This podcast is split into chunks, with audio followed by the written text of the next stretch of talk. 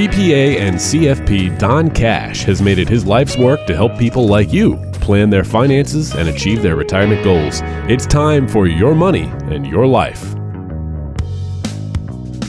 Hello, and welcome into another edition of Your Money and Your Life with Don Cash, CPA and CFP at Donald W. Cash and Associates with an office in Red Bank serving you here in the area. Check us out online at donaldcash.com. That's donaldcash.com. Or, as always, if you've got some questions or concerns, you need a little bit of help, you want to ask uh, some things that are maybe on your top of your mind when it comes to your retirement plans, give Don a call at 800 664 1183. That's 800 664 1183. We appreciate your time here on the podcast. And Don, my friend, welcome in. How are you this week? Mark, great. How are you doing? I'm doing fantastic. Thanks for asking, and hope that it's been a pleasant week for you overall. And uh, I'm excited to be here doing the podcast today. Yeah, actually, it's been a good week. Finally, the weather's changing. I mean, it seems like uh, once we hit around Memorial Day, a switch goes off, summer starts, and we are off to the races in the heat and humidity. Yeah, that is for sure. It's never summer until June 21st officially, but I think most people consider Memorial Day weekend kind of the kickoff to summer. And I think the weather kind of sometimes officially considers that the kickoff to summer as well. It seems like it gets hotter and hotter every year depending on, you know, the time frame. But I want to get into our program this week. I got some stuff I want to talk with you about. You know, we just finished May to your point, and with the major US stock indexes, they fell more than 6%. That's a lot. What's been going on, Don? Well, we have a, a, lot going on as usual. There's never any shortage for news, correct? Right, Mark? That's correct. So, a few things that are going on. One, of course, it seems like uh, we've been dealing with this for a while. It's the rising trade and tariff tensions. How's that for alliteration? Huh? Trade and tariff tensions. Say that six times. I was going to write fast. something about that that says something to the order of Trump tweets tariff tensions and trade. That, that sounds like I think it might be kind of catchy, right? Very catchy. But and the tweets never stop. So now it's not just about China, which uh, everyone's been reading about. It's applying tariffs against Mexico to stem the tide of illegal immigration. So that's a, a different path that just came out of the blue. Mm-hmm. Uh, they're talking about five percent occurring relatively soon, rising to 25% by October.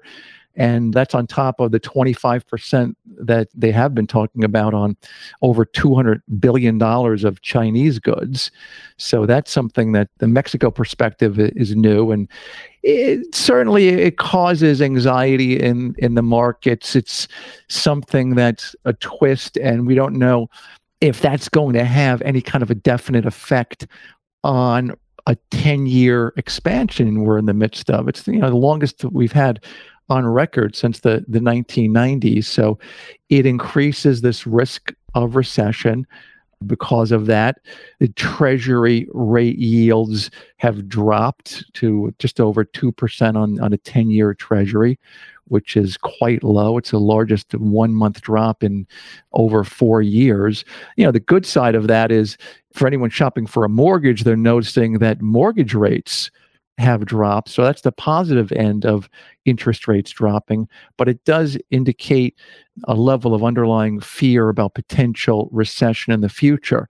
And now, out of the blue, it seems like uh, over the past few days, as we record this, Congress and as well as the feds, the antitrust agencies, announced that they're going to start cracking down on the likes of Google and Apple and Facebook and Netflix for some possible practices that might restrain trade. And, and there are a lot of those companies already in hot water with breach of privacy issues. So they had, it was a big drop in, the, in those stock prices after the announcement. And ironically, a lot of those companies, they call them the FANG stocks. Have you ever heard that term, Mark? FANG stocks? Yeah, the FANG stocks. Mm-hmm. The uh, Facebook, mm-hmm. Apple, Netflix, Google. Yep.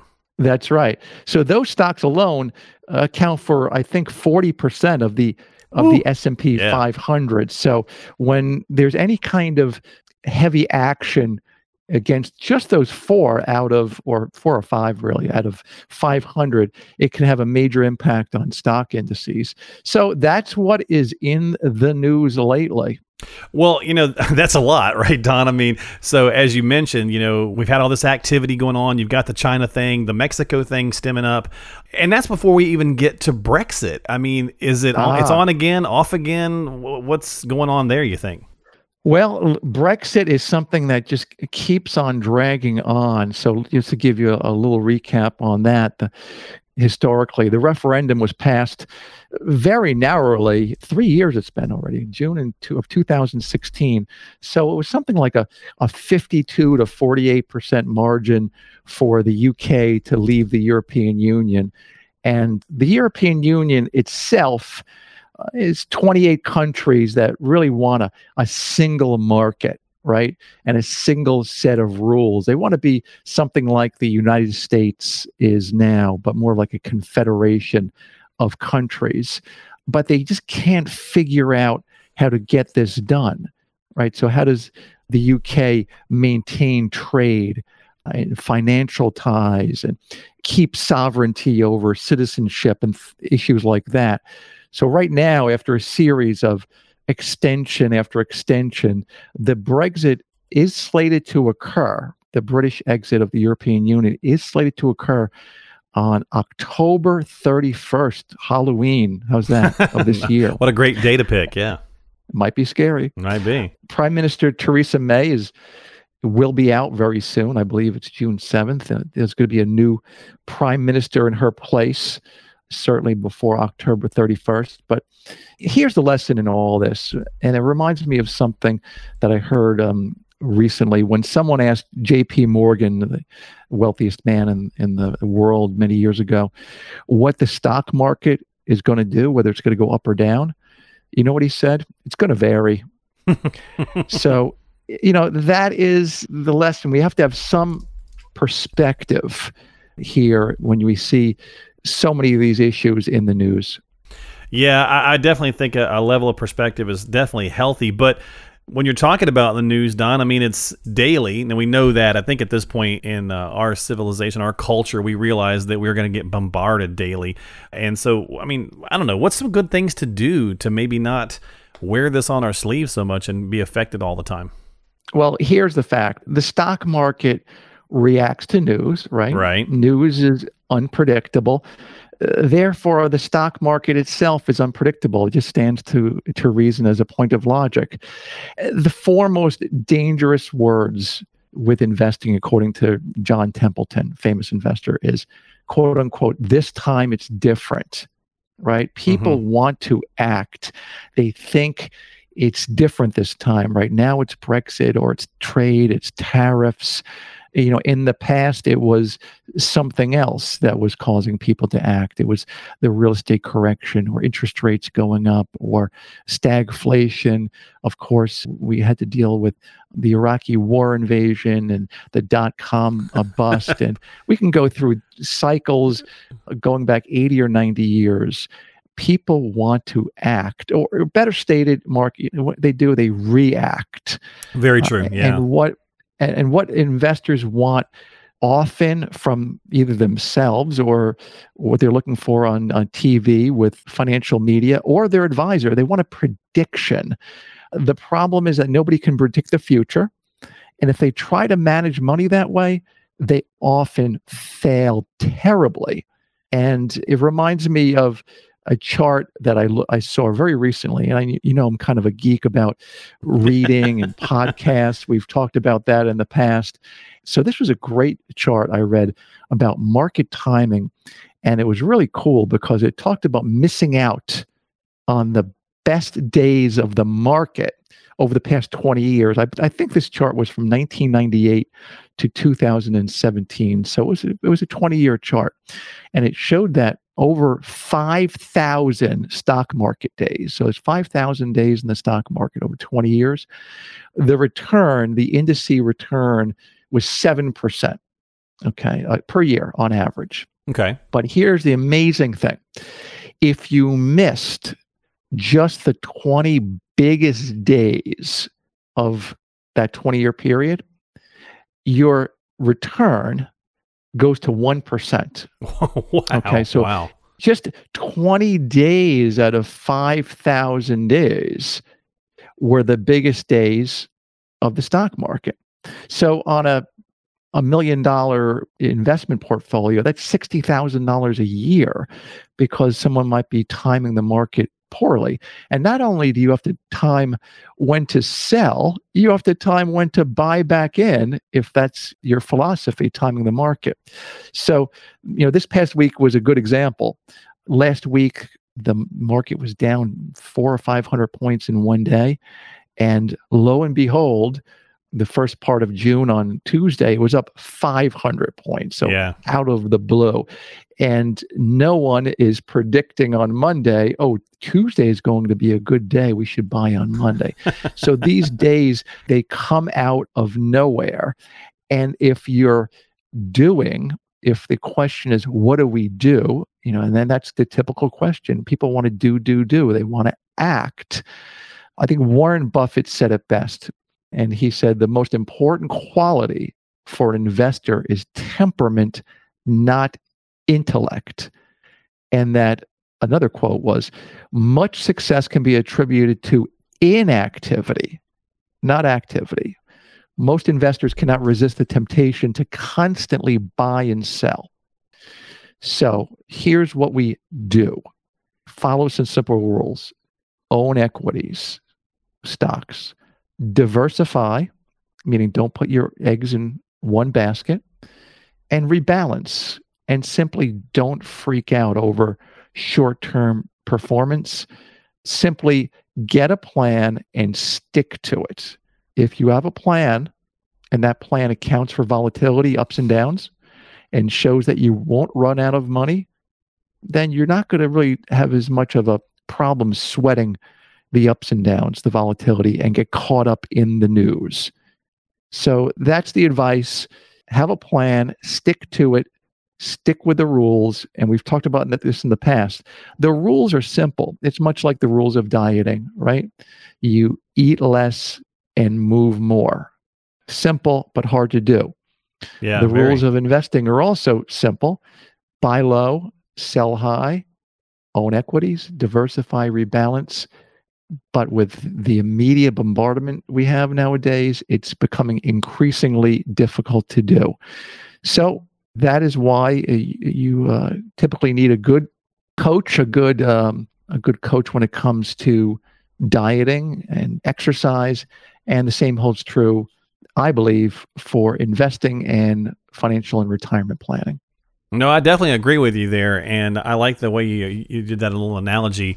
A lot of news, a lot of information out there, that's for sure, and so it can be a little overwhelming. And of course, that's one of the reasons we do the podcast here. You're listening to Your Money and Your Life with Don Cash, and it's time for the Cash Connection, and we're going to take an email question that has come into the program, and that's at donaldcash.com, and uh, it's from uh, Terrence. Terrence is in Monroe and he says, Don, my dad is in his 90s and his health is starting to decline.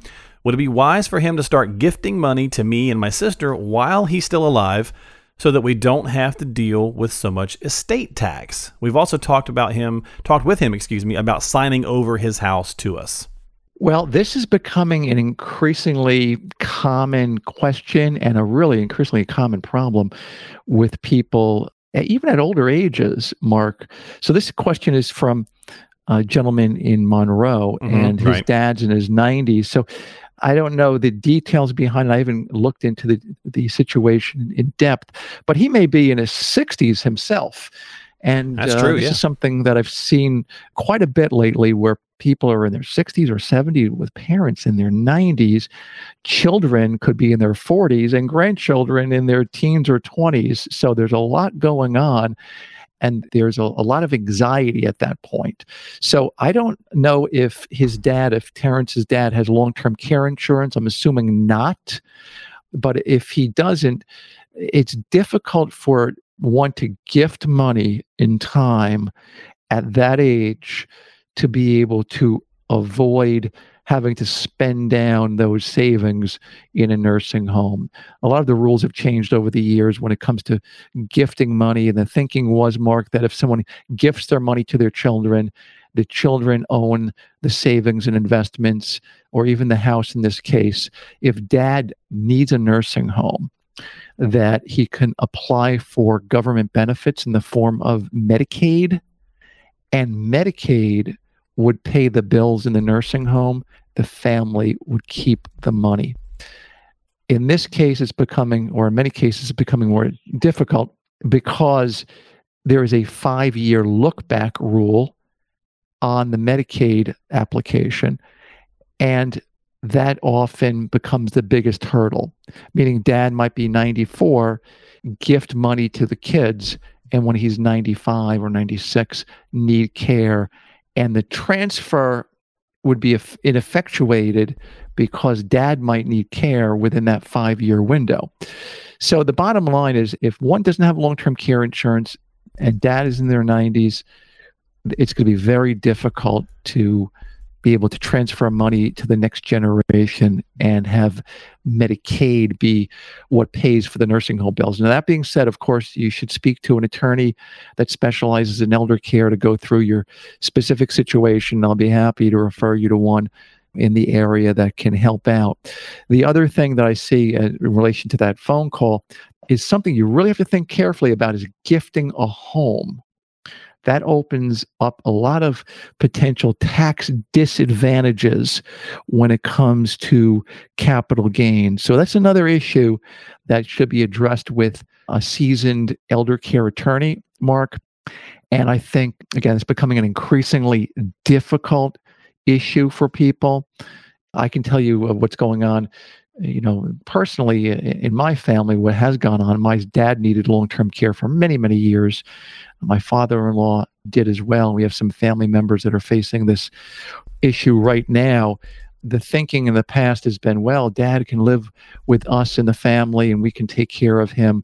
Uh, it usually does not work out that way, or the, it doesn't work out well. It becomes a real strain physically, emotionally on the marriage and on the individual who wants to take care of mom or dad. So I always suggest that if you are in your 50s or 60s, think ahead, make sure that you're not putting your that kind of a burden on your children and that for as long as possible you can maintain independence, stay in your own home, be financially secure and get the very best health care possible. So that's my suggestion when it comes to someone who's looking into a situation like that with dad is think about themselves and make sure that their house is in order, so to speak. Well, great question. Thank you so much for submitting that into the program at donaldcash.com. And uh, Don, let's finish up this uh, podcast this week. And just uh, on a little different note here, let's do a little uh, getting to know you a little bit better. You know, you mentioned on prior podcasts that in your spare time you listen to a lot of other podcasts and read a lot. So, what's the most inspiring podcast or, or article maybe that you've come across here recently? Oh boy, that's a tough one. Patu, getting back to the podcast, I've really become something of a podcast addict now with uh, YouTube and with uh, with Bluetooth, and I've even purchased a new phone a couple of days ago. So I think it's going to get worse. I'm trying to limit it, but I'm trying to keep it positive and making sure that I'm listening to things that are edifying. But you know, one thing that jumps out is something I read, which it's going to sound very freaky, and it was freaky to me. And this was actually something I didn't read myself, but a client showed me this maybe a week or two ago. I started getting calls from clients and even a colleague asking if I was okay. Well, interesting. Okay. And I, and I said, strange. Why, why are people calling asking if I was okay about my health? And they were asking if uh, either myself or my wife could call back. So spoke to the client and he mentioned to me he read an article in the New York Times like a day or two prior that a man died on Mount Everest and his name is Donald Cash. Oh, that's right. I did see that. Yeah. Wow. Is that strange? That is strange.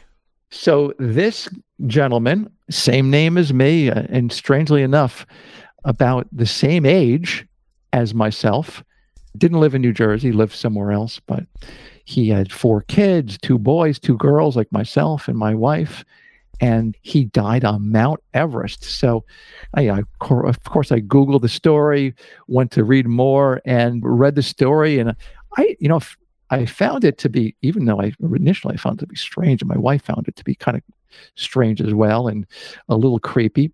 But I thought it was really inspiring because, you know, the guy uh, had a lot of courage. He quit his job to, uh, I guess he was financially secure enough to do that. And his goal was to climb the highest peak of every mountain in all seven continents of the world. How about that for a life goal? Yeah, that's impressive. So he uh, actually did it. He climbed the highest mountain of every mountain peak in, in all seven continents. As he got to the top of Mount Everest, he got to the very top and died of a heart attack. They think he that's what he succumbed to. So he did ultimately not make it back back home. But I found the story to be inspiring in, in terms of his uh, desire, his uh, ambitious goals. His family were behind him, which was important. It didn't seem like they were, you know, of course, certainly they were upset, but they were behind his life goals and mission. And he was pretty audacious about that goal. So I thought that was, it was really initially disconcerting to see your name in the paper in that regard, but it was quite inspiring. And, um, you know, it's a, it's a story I'm going to certainly keep in mind. No, I think it's definitely interesting. Obviously, the weird part of having the same name, but I kind of agree with you. Kudos to the gentleman for embracing life and taking on those challenges and enjoying himself, even if it in the end it uh, didn't turn out the way obviously his family and himself would have wanted. He was chasing those passions and living life to its fullest. Well, with that, I think we're going to say goodbye this week here on the podcast. Don, thanks so much for your time here on Your Money and Your Life. I appreciate you being here. As always, folks, if you have some questions or concerns, reach out to Don. Give him a jingle at 800 664 1183. That's 800 664 1183. He's a CPA and a CFP, certified financial planner, at Donald W. Cash and Associates with his office in Red Bank. Uh, it's right there off of uh, Garden State Parkway, exit 109. And you can also check us out online at donaldcash.com. Don, thanks for your time, my friend. I hope you have a great week. Thanks, Mark. You too. And we'll see you next time right here on Your Money and Your Life. Bye bye.